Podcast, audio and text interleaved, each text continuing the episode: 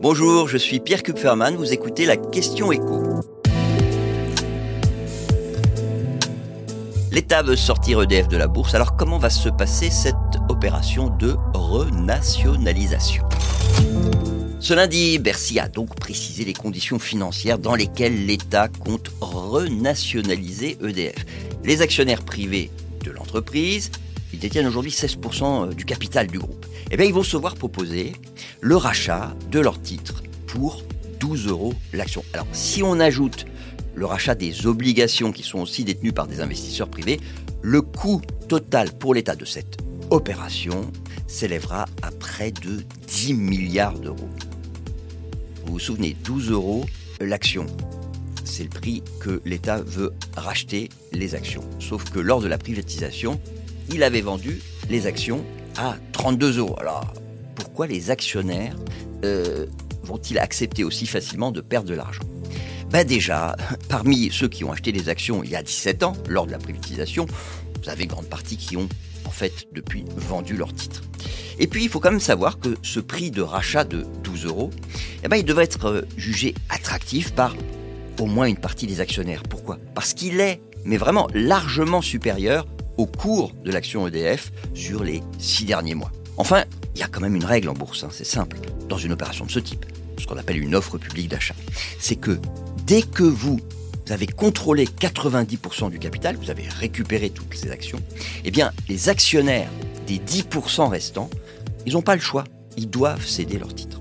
Bon, maintenant, pourquoi consacrer près de 10 milliards d'euros pour renationaliser EDF Qu'est-ce qui justifie cette dépense? Eh bien, le gouvernement estime que si on veut garantir la souveraineté énergétique de la France, en misant sur le nucléaire, eh bien, c'est plus rationnel de le faire avec une entreprise publique.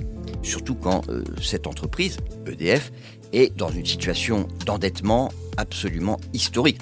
On va le dire, euh, sans se mentir, le, le, groupe, en fait, il est quasiment au bord de la faillite. Et là, avec le renouvellement du parc nucléaire, la construction annoncée de 6 EPR, bah, on va avoir besoin d'investissements colossaux, des engagements financiers sur du très très long terme, 30 ans, 40 ans, 50 euh, ans.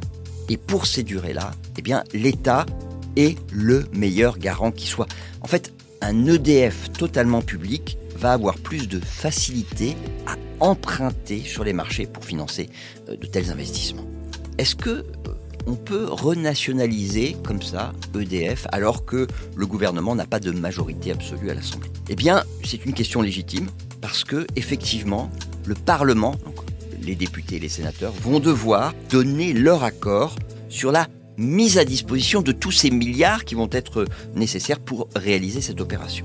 Ils vont devoir voter, alors dans des conditions particulières, parce qu'il se trouve que sur ce sujet, vous avez d'un côté une opposition de gauche, qui est a priori favorable à ce que EDF redevienne une entreprise 100% publique, et puis du côté du Rassemblement national, quand même une ligne politique qui est clairement favorable au nucléaire. Donc, normalement, ça devrait plutôt bien se passer sur le plan politique. Vous venez d'écouter la question écho, le podcast quotidien pour répondre à toutes les questions que vous vous posez sur l'actualité économique. Alors, abonnez-vous sur votre plateforme préférée pour ne rien manquer et pourquoi pas nous laisser une note ou un commentaire. À bientôt.